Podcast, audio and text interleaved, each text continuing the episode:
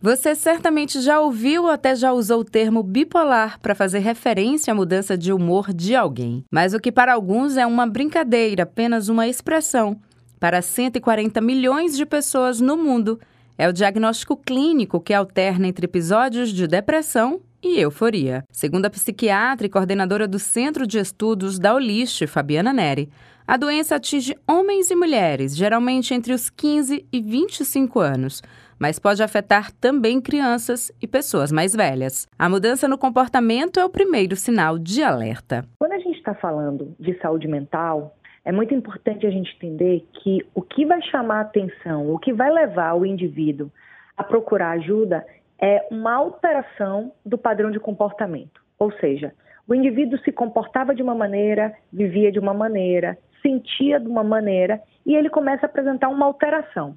Esse é o primeiro ponto, é o sinal de alerta.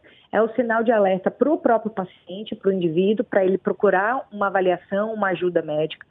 É o sinal de alerta para a família e para os amigos e para as pessoas próximas, porque em algumas situações, quadros depressivos, por exemplo, ou quadros de elevação do humor, o paciente às vezes não percebe que ele está ficando doente e é a família ou os amigos próximos que percebem isso. Então, o grande sinal de alerta seria uma mudança do padrão de funcionamento. As crises podem variar em intensidade, por isso, a especialista destaca o papel da família durante o tratamento e a necessidade de não banalizar o diagnóstico. São episódios bem marcados, não é uma coisa que é um dia ou horas que o paciente fica daquele jeito. E entre os episódios, que não tem uma sequência correta, não é um de depressão, depois um de elevação de humor, depois outro de depressão. Não. Pode ter três, quatro episódios de depressão e depois um de, de elevação de humor. Uh, e entre esses episódios, o paciente volta absolutamente ao comportamento como ele tinha. Essa questão do paciente voltar a funcionar como ele funcionava antes dificulta um pouco o tratamento, porque o paciente acredita que está bem e ele interrompe a medicação.